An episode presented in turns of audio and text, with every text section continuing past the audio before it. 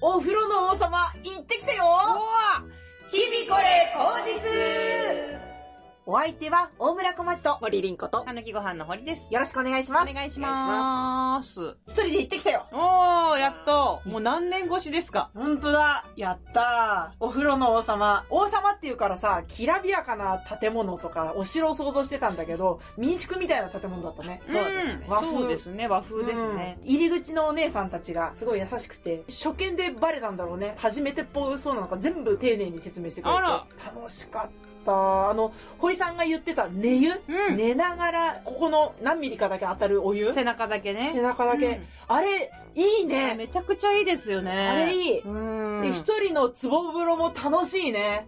楽しいですよね。うん王で様です もん。私がこの風呂の王だって感じですさすがにその境地にはまだなれなかったけれども、そういう気持ちで入ってんだ ね。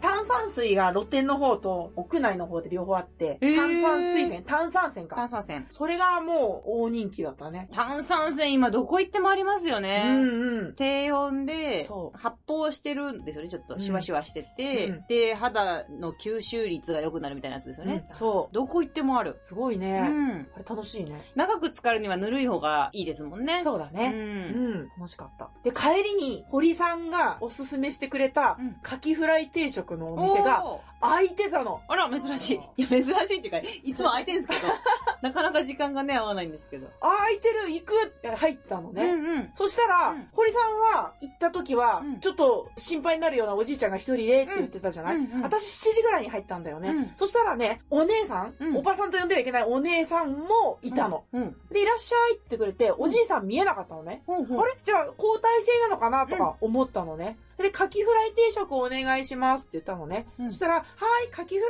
イ一丁っつって、うんテーブル席の方で4人で飲んでた人の1人が立ち上 がったの。いいですね。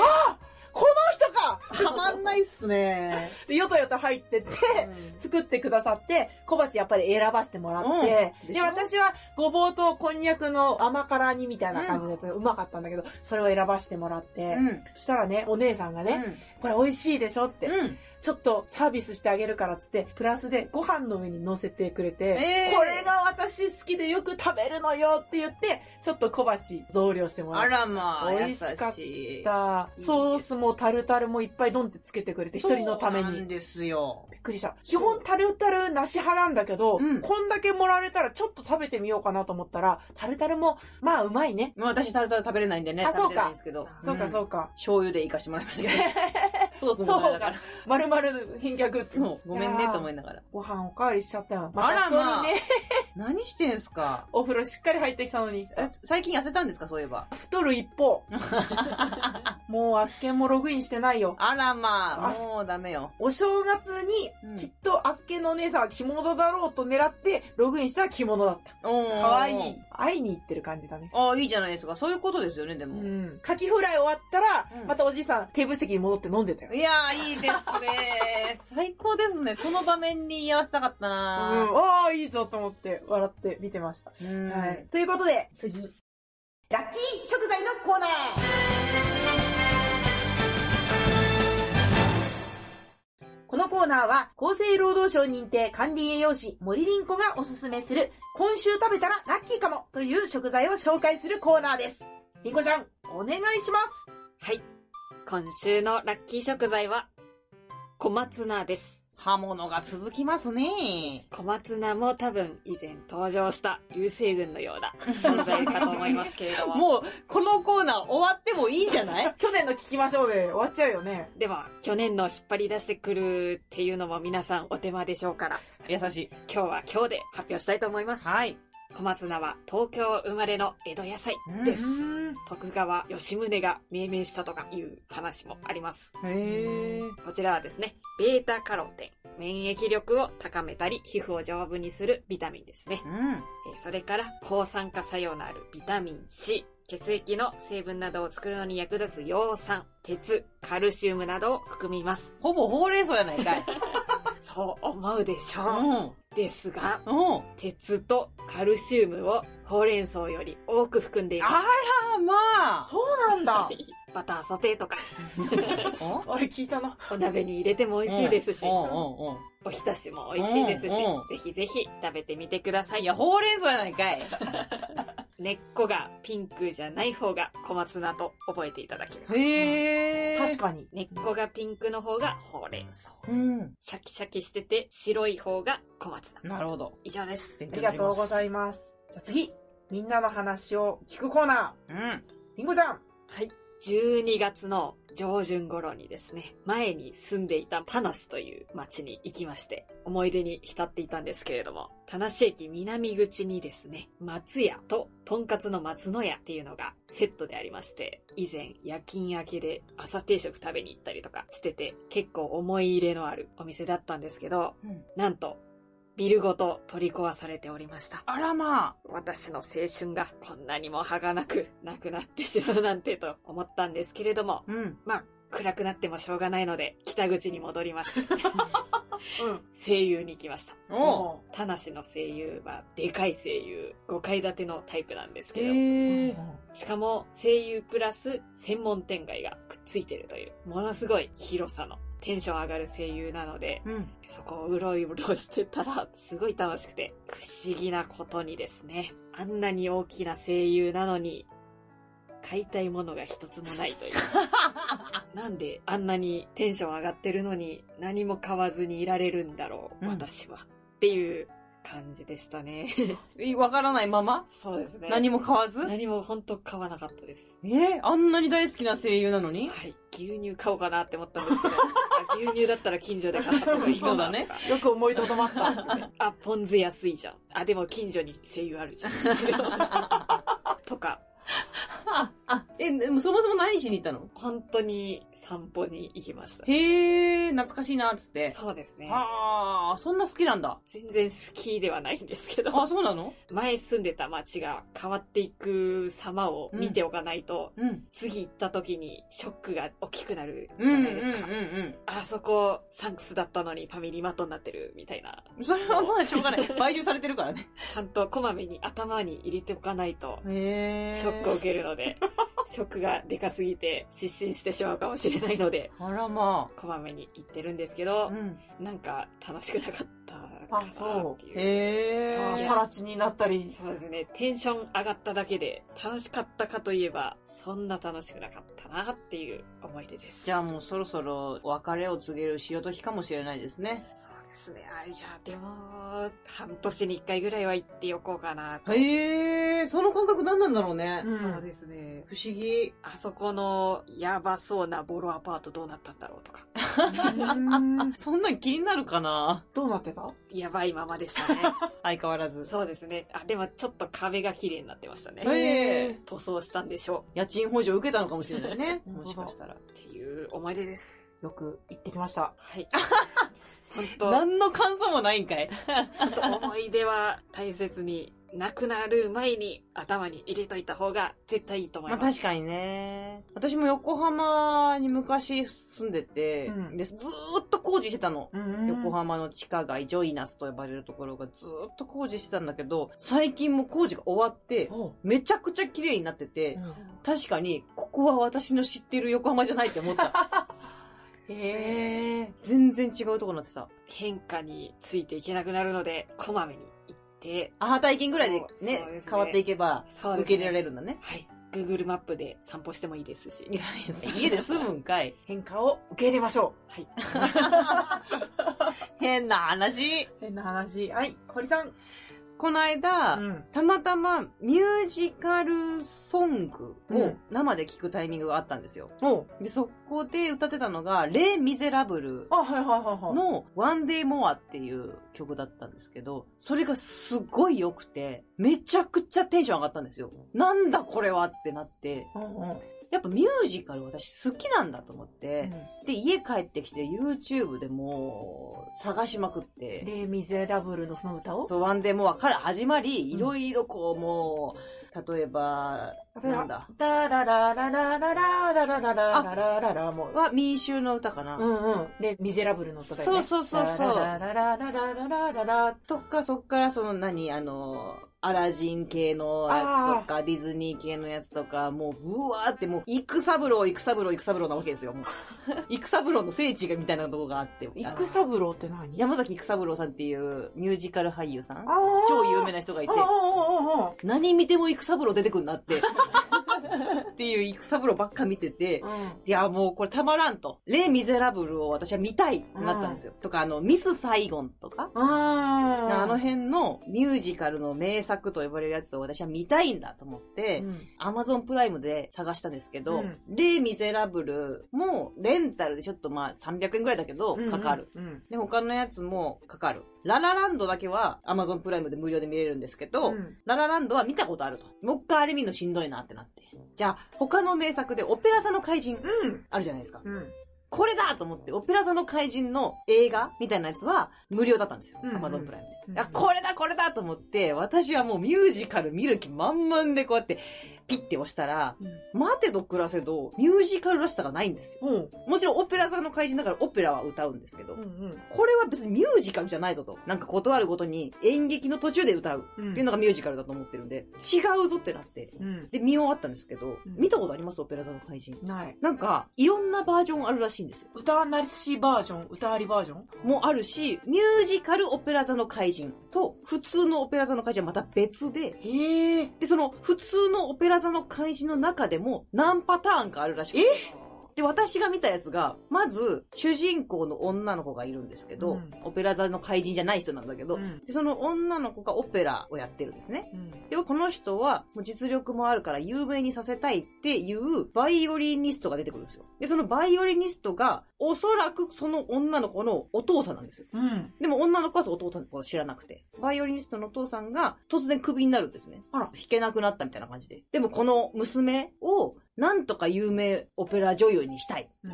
この娘に、足長おじさん的に、お金を援助して、声楽のレッスンつけてあげたりとかして、めちゃくちゃいいお父さんなんですよ。影から支えるみたいな。で、そうやってたけど、クビになっちゃった。お金入ってこない。でもその人作曲もできるから、お父さんは。うん。作曲して、競争曲を書いて、出版社に売り込みましたう。ん。で出版社に売り込んで、これが出版されれば、お金も続くから、まだこの子に声楽のレッスンをつけられる。よしって言ったんだけど、そこの出版社の社長みたいな偉い人が、すごいクズで、楽譜を勝手に盗作しちゃったんであす。ららららら。で、直談判行った時に、私の楽譜を出版しないんだったら返してくれって言ったんですけど、いや、そこになかったらないよ、みたいなことを言って、そしたら 上からピアノで、その人が書いた曲が聞こえてきて、どういうことだお前俺の曲取っただろうって殺すん ですよ。ほんで結構あっさり知るの、それも。でそしたらその隣にいた社長みたいな人の女っていうんですか、うんが、なんかわかんないけど、殺した人に対して、後のオペラ座の会議ね、バイオリニストね、で、3ぶっかけるんですよ。あら急に、あ、痛い痛い痛い痛いってなるじゃないですか。で、なったまま逃げるんですよ。殺人犯よ、言ったら、うんオペラ座の怪人にもなってる人は。で、そっから、もうとにかく人殺すの。 うん。ええ。で、結局、なんだかんだあって、その娘の女の子は、トップオペラ女優になりました。ハッピーっていう終わりなんですよ。私、ミュージカルも見れなかったし、変な映画見さされたし、なんだこれ と思って。 お父さんは最終的にどうなるのお父さんは最終的に死にます。え何し圧死かなえっと、結局なんだかんだあって、オペラ座の地下水路のとこにピアノを置いてあって、自分の娘を連れてきて私のために歌ってくれって最後言うんですよ。って言ってたら、なんか、なんであれ壊れたのかな爆発したかなんかで崩れて建物が。あで、その女の子は逃げたんだけど、うんお父さんはそのまま死んでいくっていう。ええ。 不思議すぎて、ちうょんっと一回見てほしい。ちょっと面白いから。散々な。 そんな話よ。 そう、本当に娘が成功するために主演の女優さんの小道具で使うシャンパンみたいなやつに下剤とか入れて、死なないぐらいに倒れさせ方したり。で、結局それでも主演女優が、いや、私が主演よみたいなこと言ってるから殺しちゃうし。うわすぐ殺すの。で、すぐ死ぬの。首をグッてやるぐらい死ぬの。ええ。ちょっとね、コメディっぽかった。ええ、殺人コメディコント、オペラ座の怪人って感 野蛮なコントですね。 じ野蛮なコントだった。面白かったよ。すごいなぁでもミュージカル見たかったんだよなと思って。そうだね。よく最後まで行ったね。いや、そう、どっかでそのタイミング来るかなと思ったけど来なかった。そうかんその続きでね、シングっていうやうんつ知ってます、トレンディエンジェルの斎藤さんが豚の役やってたでおなじみ。あ、じゃあわかんない。うっちゃんがメインで、うん。シングっていうアニメアニメ。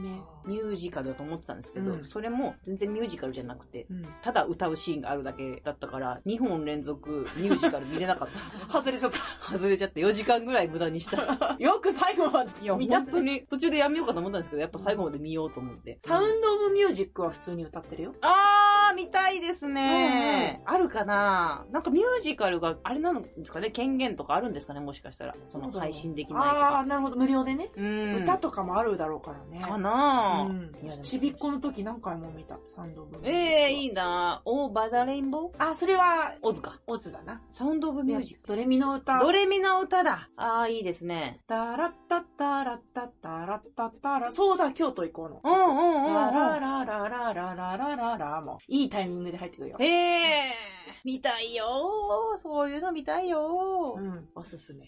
ありがとうございます。はい。 じゃあ次。2020年、自分、ここ頑張った大賞え2020年、去年だね。うん1年間いろんなことがあったけれども、うんそんな中でも自分はここら辺頑張ったなと自分自身をねぎらうコーナーです。うん。まず私、やっぱり何もなくなっちゃったから、うんむっちゃくちゃ歩いた。うあー。ん。散歩してましたよね、散歩しすまごくいね。食ってたね。そんな中で、東洋館が昼なのに開いてなくて、シャッターが閉まってたから、うんそのシャッターがまた絵が描いてて貴重だなって思ったり、うん。高輪ゲートウェイに行ってみようと思って、駅そばがなかったんだよねうん。そば、やねえのかよっつって腹立って帰ってきたりと か。あとは、錦糸町から新宿まで歩けちゃったりとか、歩けるもんだなと思って、気候さえ大丈夫だっ結たら。構な遠そうですけどね。ねえ途中で靖国神社があったりするんだけれども。全然いけるいけるいけるっていう飯田橋あたり。靖国通りと呼ばれるところ。そうだね。うんうん。とか、前半はいっぱい歩こうっつって歩いたのがいい思い出になったな。で、後半はうん GoTo を使って大阪に行ったことがやっぱ自分の決断として良かったなと思いましたね。うん前に話させてもらったんだけども、兵庫県にも行けたし、食べたかったものが食べれてよかったし、うんあと行動的だったことが私はうん去年頑張ったなと素晴らしい言えます。次、堀さん。私が頑張ったことは、キャラクター、新キャラ2個作った。そうだ新しい人出てきたもんね。新しい人出てきたもうもう一人私見てないな。もう一人堀優子ですじゃない人。あー、アンドロイド。あ、言ってたね。でもまだ現物見てないや。まだほとんどできてないも同然なん ですけど。生まれては来たものの。でもやっちゃってます。あ、そう。うん。見れたらいいな。新キャラ作ったぐらいかな、うんそれ以外頑張ったことはないかなあ、プランク一瞬やってたよ。そうだ、これだ。腹ちょ筋っと鍛えしるまやってつ。た。でもまた元通り。やめちゃったんだ。うん、今年は痩せるぞいいね。でも新キャラを作るってでかいと思いますよ。うんゼロから1を生むっていうのはねあ。りがとうございうんます。、素晴らしい。うん。えー、りんこちゃん。私はハンカチを割と持ち歩いたのではないかなと思っております。おお頑張った。毎日とは言えませんが、必要な時には持ち歩けたり、ついつい忘れてしまった時に家を出てすぐ、あ、忘れたって思えるようになある。ああ。偉いね。取りには帰りませんけど。帰らんのかーい。前は思い返すことさえなかった。そうですね。常にハンカチを意識した生活が遅れているなと思っております。うん。でも今ほんとご時世的にもあった方がいいよね。ジェットタオルとかないし。うんうん。髪もね、すぐ切れちゃいますもんね。うんうん。反省点もありまして、ポケットティッシュも持ち歩こうと思ってるんですけれども、ポケットティッシュを忘れてしまったり、持ってるのに忘れたと思い込んで、またコンビニとかで買ってしまったりして、どんどん家に溜まっていくっていう。ポケットティッシュ溜まるよねそう。しかも6個ぐらい入ってるから そさ、うですね。この前買ったのになんでまた買わなきゃみたいな悔しさもあったのリッでプ、クリームと一緒よね。気をつけたいと思います。そうだね。身の回りから整えていこはい。うん。皆さん、大変よく頑張りましたな、拍手。う。お疲れした。はい、次。芸人さんにご寄稿をお願い申し上げた結果このコーナーは、堀さんに叱られたい方も、りんごちゃんに健康診断されたい方も、お客様からのご依頼がほぼ皆無のため、素敵な芸人さんたちにこちらからお願いして、適宜な文面をご寄稿いただく、人の力を頼りまくったコーナーです。おー今回、堀さんに叱られたいにご寄稿いただきました。ありがとうございます。うご寄稿者さん、ん。ギャバ堀さん。あらもう私、ギャバホイさんに叱ることないです、一個も。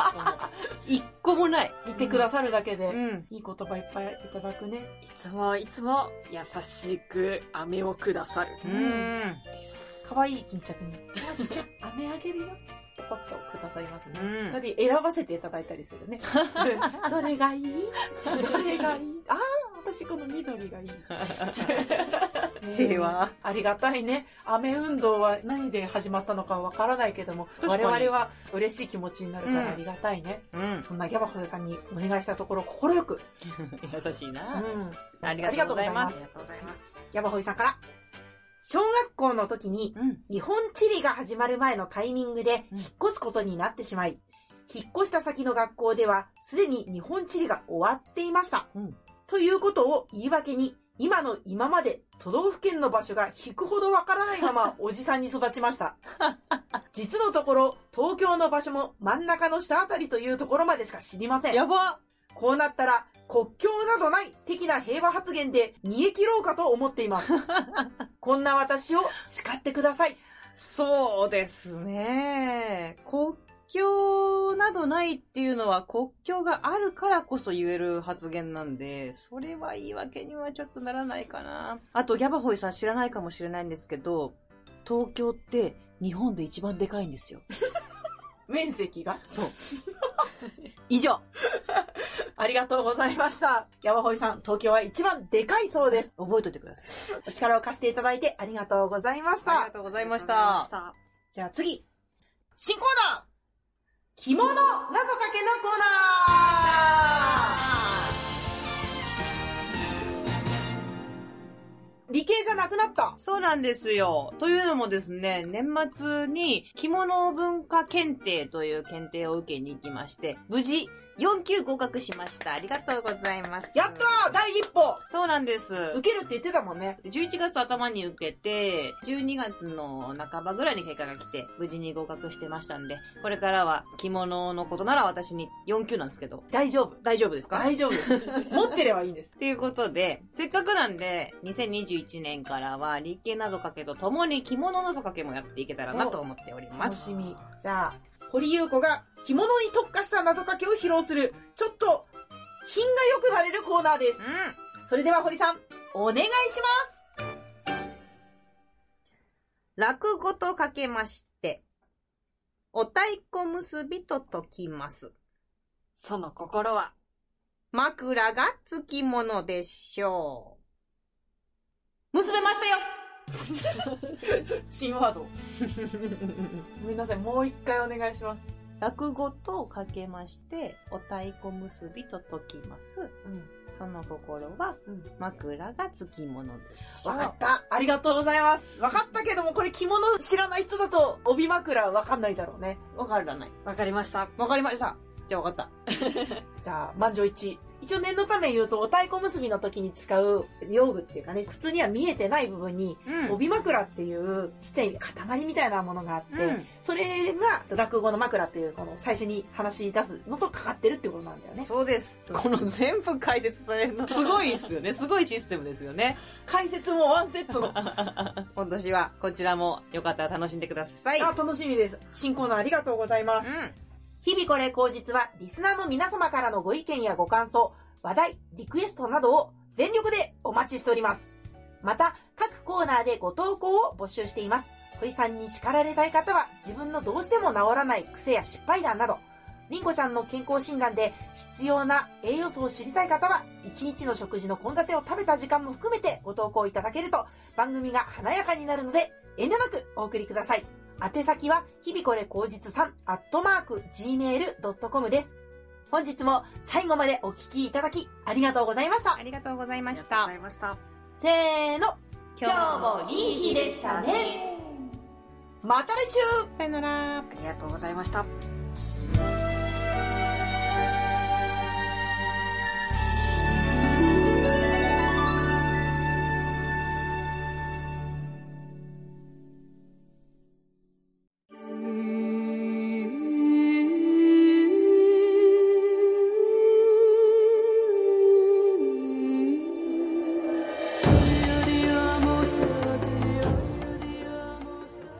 日々これ、下脱の言葉。本日のお言葉、堀さん、よろしくお願いします。 「コンタクトをつけたまま寝ると、2週間のコンタクトが1日で霞むんだよな。そういうもんなんだ。そういうもんなんですね。